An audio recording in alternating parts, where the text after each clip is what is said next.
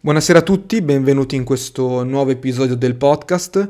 Questa sera volevo parlarvi del concetto di contrasto percettivo, che è un termine che è stato introdotto dal psicologo statunitense Robert Cialdini nel suo libro Le armi della persuasione.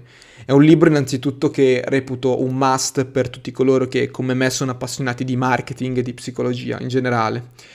Il concetto di contrasto percettivo è un principio che nella percezione umana influisce sulla differenza che avvertiamo fra due cose, presentate in successione.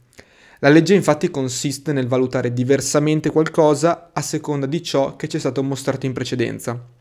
Ad esempio, se proviamo a sollevare prima un oggetto leggero e poi uno pesante, questo ci sembrerà più pesante di quanto ci sembrerebbe se l'avessimo sollevato per primo. Negli anni la legge del contrasto percettivo è stata utilizzata dal marketing per vendere di più facendo leva, per esempio, sulla percezione del prezzo. Viene proposto al cliente il prodotto con il prezzo più caro per primo, in modo che il secondo sembri addirittura conveniente. A riguardo, i commercianti di auto utilizzano questo principio quando aspettano di aver concordato il prezzo di una nuova macchina, prima di suggerire tutta una serie di accessori. Su un acquisto di un'auto del valore di 30.000 euro, i 200 euro richiesti per un plus, come l'autoradio, sembra quasi una sciocchezza. Lo stesso vale poi per la spesa di accessori come retrovisori doppi, vetri a termini, eccetera.